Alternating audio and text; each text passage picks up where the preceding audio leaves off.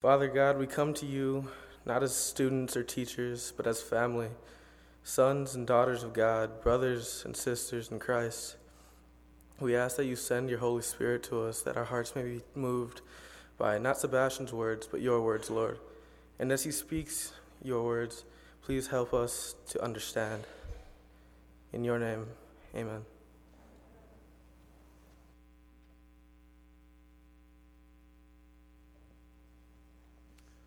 Morning. How you doing? Some of you didn't answer. It's okay. Should I ask? You guys brought your Bibles? Yes. Okay, can put them down. Thank you.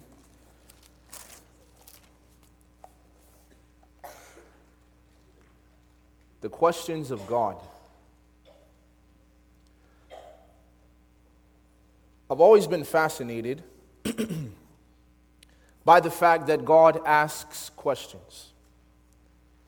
And the reason why I'm fascinated by that, and I think you should be too, is that God claims that He is omniscient. And omniscient means what? That God what? He knows how many things? All things. So if a person knows all things, what reason would you have to ask a question, right? Typically, people ask questions because they are ignorant. They are what? Ignorant. They don't know something. They're lacking some form of knowledge. That's why they ask questions. But there's also something that's called a rhetorical question. What is it called? Rhetorical question. Like, for example, when I was 16 years old, my dad said, You know, um, you can go ahead and go out with your friends and just make sure you're home by i think it was maybe 10 o'clock or 10.30 at night. And i thought you know i was with my god sisters and my god brothers and so you know i'm like we're, we're all in good company so if we stretch it a little bit. That'll be all right. And we stretched it to about 1.30 in the morning. And so as i was coming to the door my father's house in atlanta georgia was uh, security tight. Guess that's a good word to describe it. If you open a window or a door, it makes this beeping sound. And then when you close the door, was like, man, I don't know how I'm going to get around this. So I, I walked up to my house and I opened the door, and sure enough, it only seems louder in the middle of the night. Ah. Then I turned around, shut the door. And I looked and I saw a shadowy figure, and it looked just like my dad on the stairs. And I just heard a voice that said, Do you know what time it is? Now, did my dad want me to look at my wrist and say it's about 1:33 in the morning? Is that why he was asking me? Yes or no? no? Why was he asking me? Did my dad know what time it was? His question was Do you know what time it is? Are you aware of the fact that you are late? And thankfully, I lived to tell you the story. But I did suffer some pain. I will tell you that right now. And I never did that again. But in the same sense, rhetorical questions, I believe, are more appropriate to define the questions of God. That God does not ask questions because he doesn't know. He asks questions because we don't know. And did you know that the first words of God to humanity when they fell was a question? Not a statement. It was a question. Notice with me in Genesis chapter 3. Genesis chapter 3. We already said yesterday how Adam and Eve fell into sin.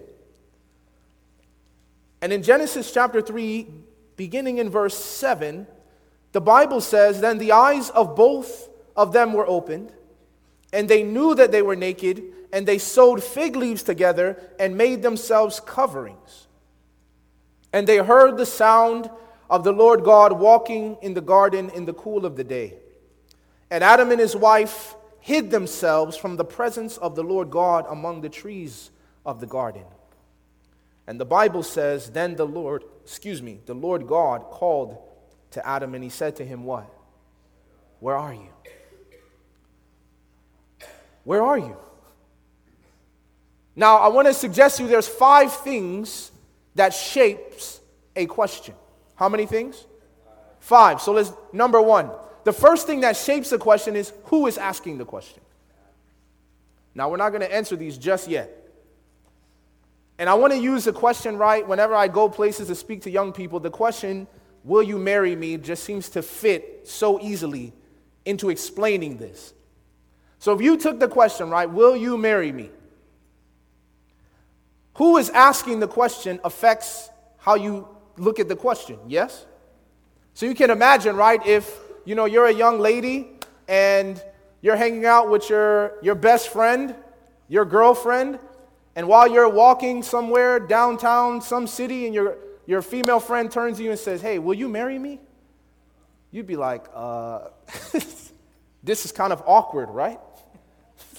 this is beyond awkward. You start questioning, like, Is this a joke? is this like, you know, you're setting me up for something? Why? Because who is asking the question affects how you view the question. But if the person who is asking you is your best friend, right? This guy who has stuck by you, right, through academy into college, he's always been respectful. He's a good looking seven day Adventist young man who loves the Lord with all of his heart. And he comes and he says, You know, such and such, we've known each other for several years, and I think I'm ready to take that next step in life. And I want you to take that step with me. Will you marry me, right? Then it's like whole different kind of question. Some of you are already dreaming about it. I can see it in your face. who is asking shapes the question. But the second thing that shapes the question is not just who is asking, but when you ask the question. So, can you imagine, right?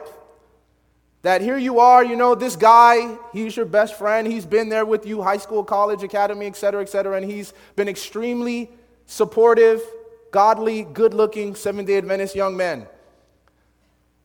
And he decides, after you guys are, you know, there at the airport and you pulling into the airport, you drop off your luggage and you're sitting in the terminal and you're like, hey, you know, I need to, you know, go to the restroom. So you go to the back of the plane, to the lavatory, and while you're there in the laboratory, you get a little knock at the door. I'm in here. Will you marry me? the timing is a little off, right? Yes or no? You're like, uh, I'm in here. That's all you're thinking. That question was not meant for me because of the timing. When you ask a question affects how you view the question. But not only when, right? Using the lavatory example, you also have where you ask the question, right? On a plane, I'm in the bathroom, you're outside the bathroom. This is not the best place, right? This is not the romantic proposal that every woman was dreaming of. Yes or no? I mean, maybe you, there there's some different kind of girls here. you're like, propose to me anywhere. Bathroom, it doesn't matter. But if you're a little more traditional, you need to put some effort in, brothers. some creativity into this. And the funny thing is, one of my friends proposed to his wife at a rest stop on a highway. I was like, man, those are the nastiest bathrooms known to mankind. And she wouldn't touch his hand because she didn't want to wash her hands or touch anything. So when he proposed, she's like, I can't touch you right now. I need to get some sanitizer. I'm like, bro, when he called me up and he told me, I was like, what were you thinking? the moment just seemed right. On the side of the highway? I was just, Anyway, I don't want to say his name. For embarrassing.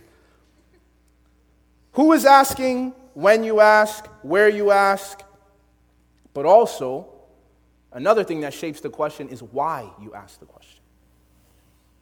You see, if this guy, he's been your best friend, godly, good looking, seven day Adventist young man, and he decides, you know what? He waits and he takes you to the beach right there, Santa Monica, the sun is setting And he gets down on one knee, right? And he's like, such and such, right? Will you marry me, right? This is the best place. This is the best time. This is the best person. And then you say, yes, absolutely. He says, okay, I was just checking to see if you wanted to marry me or not. I wasn't serious. right? The next, the next scene is go to black. As you hear the slap ensue, right? Don't you ever.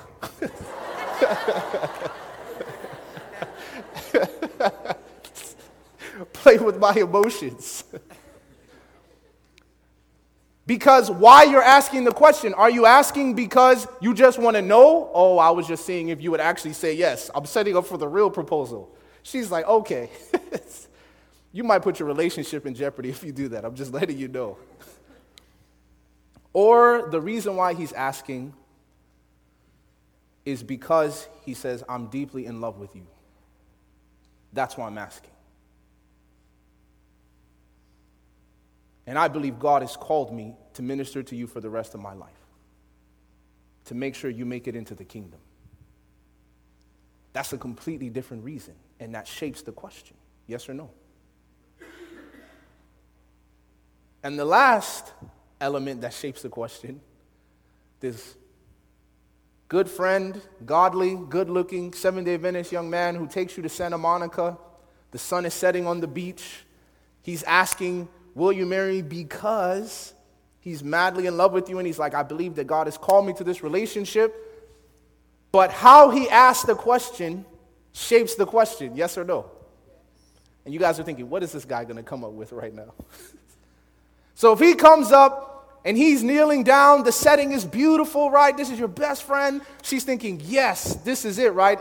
And he gets down on one knee, he's like, Will you marry me? And you're like, Are you asking me? Or this is not how I envisioned it, right? If he's asking, like, I'm not really confident that I think you're going to marry me, or he's asking, like, uh, I'm, I'm kind of just doing this as something in passing.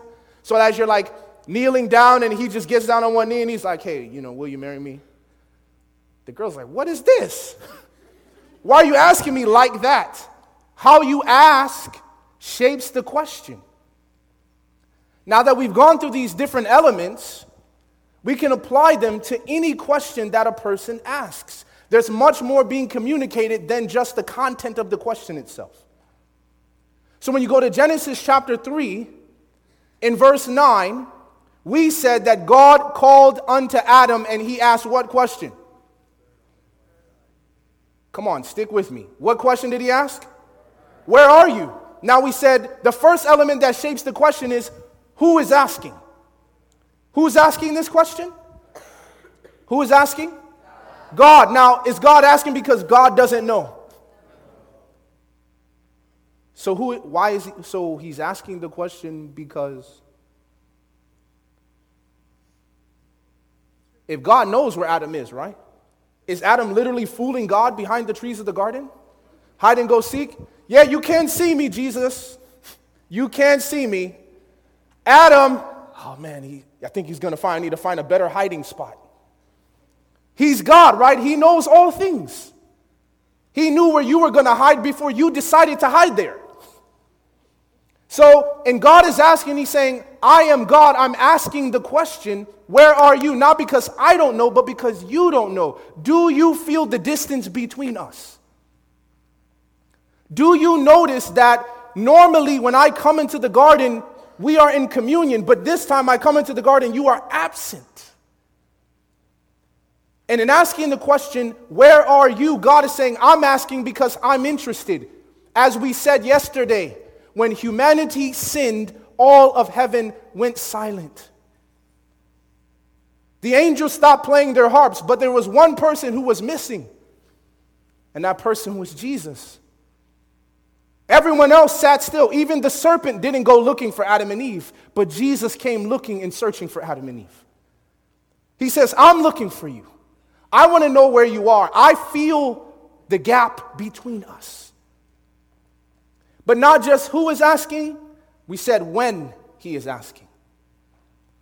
God asks this question to Adam after Adam has sinned. Did you know that the time that God wants to talk to us the most is when we have failed Him. A lot of times when you and I are falling into sin, we've wronged God, that's the time we don't want to go to chapel. That's the time we don't want to pray.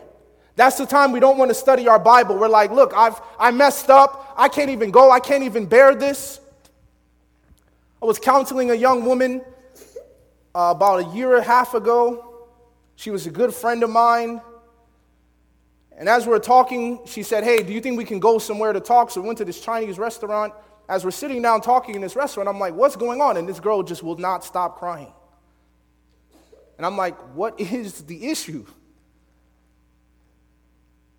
And she finally breaks down and she says, Look, I've been in some really bad situation. Really bad situation. She says, I've been involved in some relationship. I'm like, a relationship? So you've been sleeping around? No big deal. I mean, it's wrong. God does not accept it, but He can forgive you. She says, but this one is different. I was involved in a lesbian relationship. And we're both in ministry, leaders in ministry.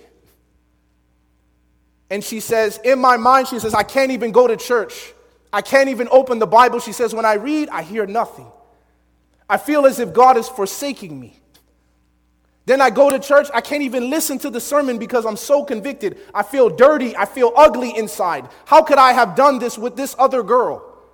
I never had this struggle before. I never had this. And she says, Now I don't want to be around Christian people. I don't want to be around spiritual people.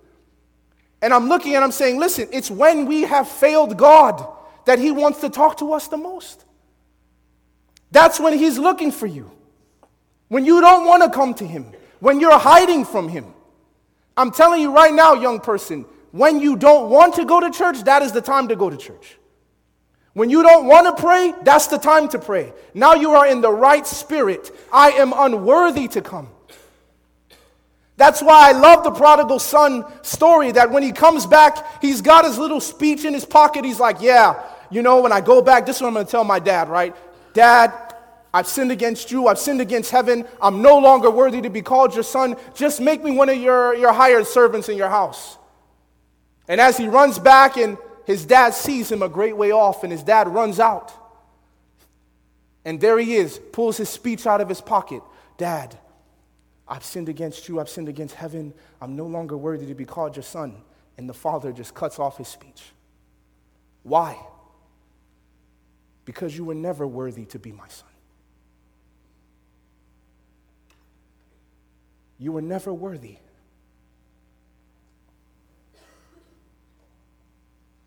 What would make you think that you were worthy to be my son? There's only one person that is worthy in the Bible. Jesus is worthy to be a son of God. But when we come and we are broken, we feel the ugliness of our condition and we fall before God and we say, This is when I don't want to pray because of your purity and my filth. Then we have come in the right spirit. I'm not even worthy, Lord. And that's the beauty of it. You were never worthy. I remember when I was, before my daughter was born, and one night I couldn't sleep. And I was looking at my wife's stomach. And I always talk to my daughter when she was in the womb so that she would know my voice when she was born. Now, if she hears my voice, she immediately turns in that direction. And then she tries to compete with me when I'm preaching, so my wife has to take her outside. She's trying to yell too. So we have our yelling battles at night before we go to sleep. But when she was there, I put my hand on my, my wife's stomach and I started talking to my daughter, but this time it was different. It had heavily come upon my heart that I, I said, Listen, you don't even know me. I don't even know what you're going to look like. I don't know what your favorite food's gonna be. I don't know what your gifts are gonna be. I don't know how tall you're gonna be. I don't know what passion you're gonna have in life. But I already love you. In fact, there's a room in my house for you. And you're not even here. And to think that here, this, this baby is in this womb, that one day, if she ever grew up and she looked me and she said, Dad, I'm doing this so that you can know that I'm worthy to be your daughter. I want you to be proud of me. I want you to, I want you to love me. And I would look at my daughter and laugh. I loved you before you knew what love was.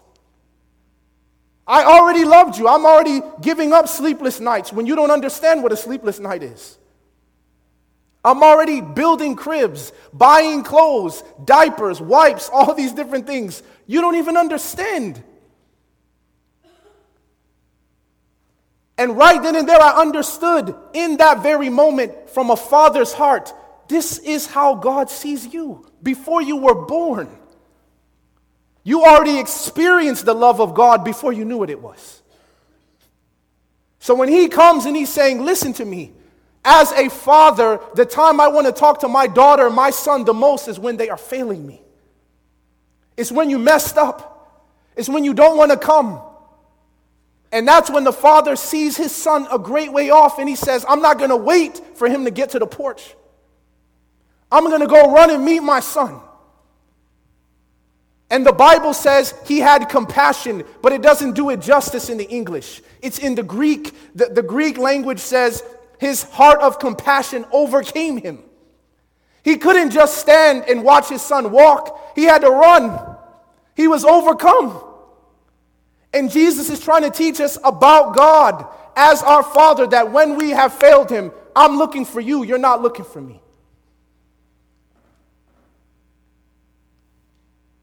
And so he says, when you have failed Jesus, that's when Jesus is looking for you. And he's asking the question, Where are you? But we said, Where the question is asked makes a difference. And Jesus is asking the question in paradise. There they were in the Garden of Eden. They were in paradise, and yet they were far from God. You could be in this chapel, you could be in this school, you could be in a spiritual church, and yet you can be far from God. And God is looking for you. And He's asking, Where are you?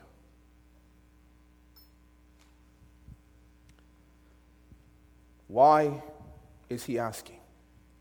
We already said. He's asking to awaken Adam's conscience. Do you sense that you are far from me? Maybe there is some young person that has failed God in this room.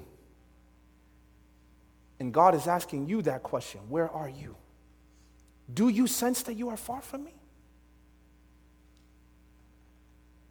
Is God looking for you? And the last thing we said is how the question is asked. It'd be different if God came in, right, like, like the, the big bad giant, and it was like, you know, Tyrannosaurus Rex, Jesus is walking, doom, doom, Adam, Adam, where are you? He was like, yeah, I'd be hiding in the trees too.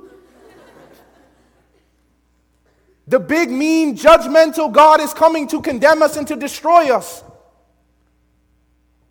But that's not how God came in the garden. He was walking in the cool of the day and he came and he said, Adam, where are you? I love it like Elijah says, Yeah, there was an earthquake, the rocks broke, the winds rent, the fire came, but God wasn't in those things. He spoke to Elijah in a still, small. What doest thou here, Elijah? When I was a kid, oldest of seven, whenever my dad came home, that's when everybody rushed the door. He got out the car, we'd watch him get out his car, grab his briefcase, and he was walking up to the door, the front door, and as soon as you hear that dee dee dee you just hear kids coming from every angle. Jumping down the stairs, and you hear daddy in different octaves, right? Daddy, Daddy, Daddy, you know, what's going on, right? And everyone's rushing my dad to give him a hug, to welcome him home. And can you imagine that if one day my dad came home, he opened that door, dee dee dee dee, and it was silent? This is unusual, he would say. Then, as he started walking to the house, he would start calling Sab, or my sister, Paris, or my brother, Royce. Where are you?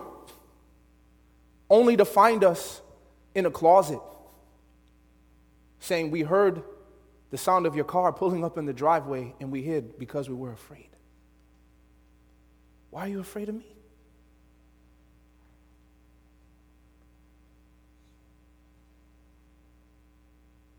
I'm scared. Why are you scared of me?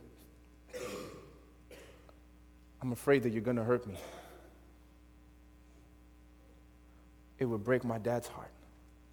It would break my heart if my daughter did that. How much more the heart of God? As he comes in the garden, when he says, Where are you? He's speaking from the heart of a broken father. Why is my child running away from me?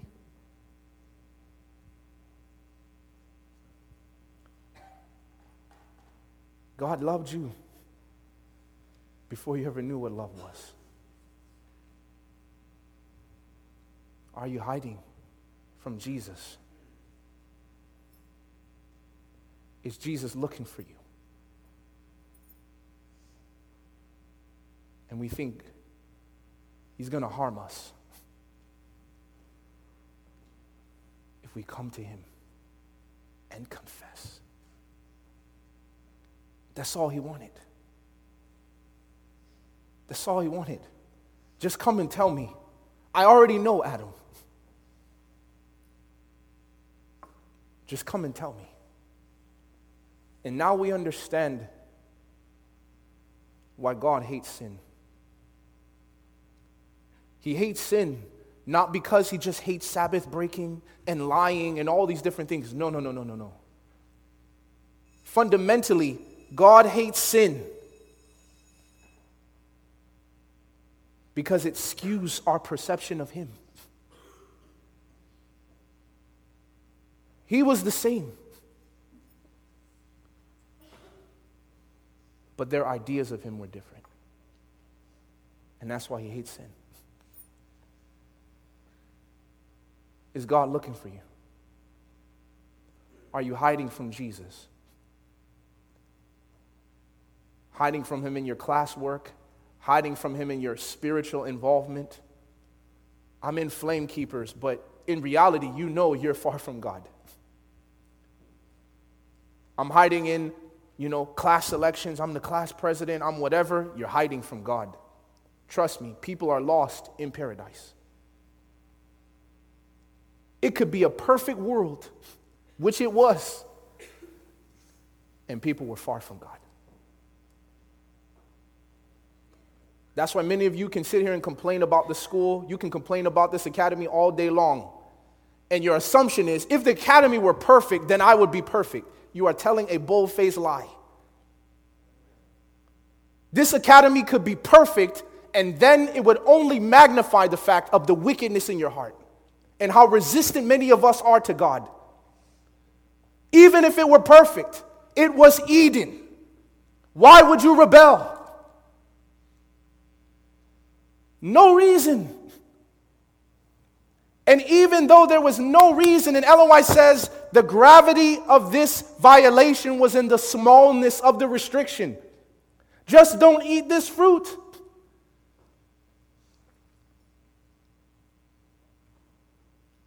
It shows the depths of the rebellion.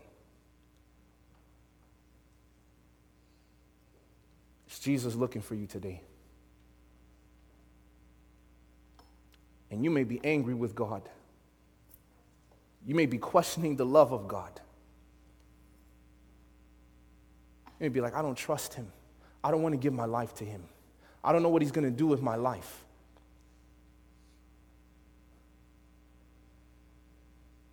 Therefore, I'm hiding. And while you hide, Jesus calls. Where are you?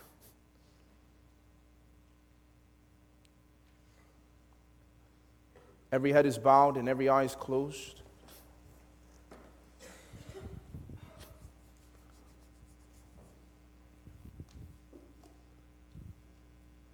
Maybe today you just realize that you're far from God.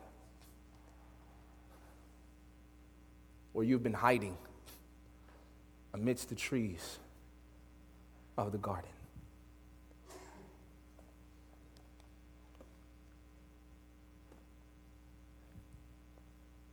And you know that Jesus is looking for you. You want to say, Lord, I'm ready to confess. God already knows your condition. God already knows your issues. He's the need, he just needs us to acknowledge. He just needs us to acknowledge. To agree, you're right, Lord. I have a problem. You're right, I'm far from you. You're right.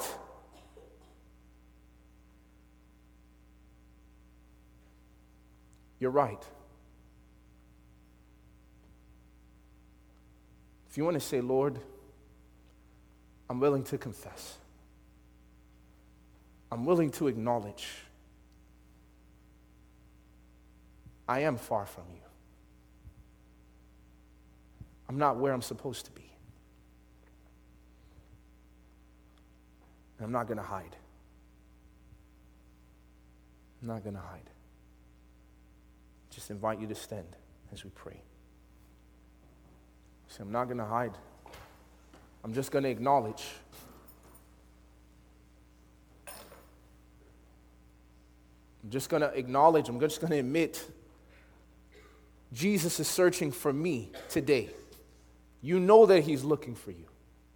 You know that you're far from Him. You can't pretend. Jesus knows where you're hiding and what you're hiding behind.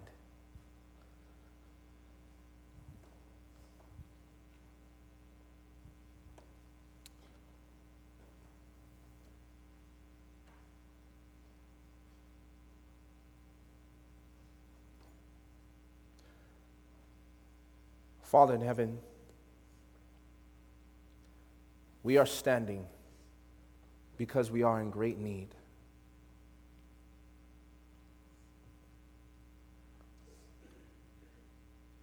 We sense, Lord, that that question of God is coming to us. And you are asking each and every one of us, where are You're not asking about our physical location. You're not asking us what, in what process or step we are in in our homework. You're asking us about our connection and our relationship with you. Where are you? Why are you absent? Why are you missing? Why are you hiding? And today, Lord, we want to come from behind our trees and we want to acknowledge that we've messed up that we have failed you. And even though we don't feel like you will accept us, even though we don't feel like you will forgive, even though we may not feel like we are actually far from you, but we will acknowledge, trusting that you will be just as kind and just as loving as you always have been. And that we will find that this man, Christ Jesus, receives sinners just like us. This is our prayer. And we trust that you will help this to be our experience. For we ask in Jesus' name. Amen. This media was brought to you by Audioverse, a website dedicated to spreading God's Word through free sermon audio and much more. If you would like to know more about Audioverse, or if you would like to listen to more sermons, please visit www www.audioverse.org.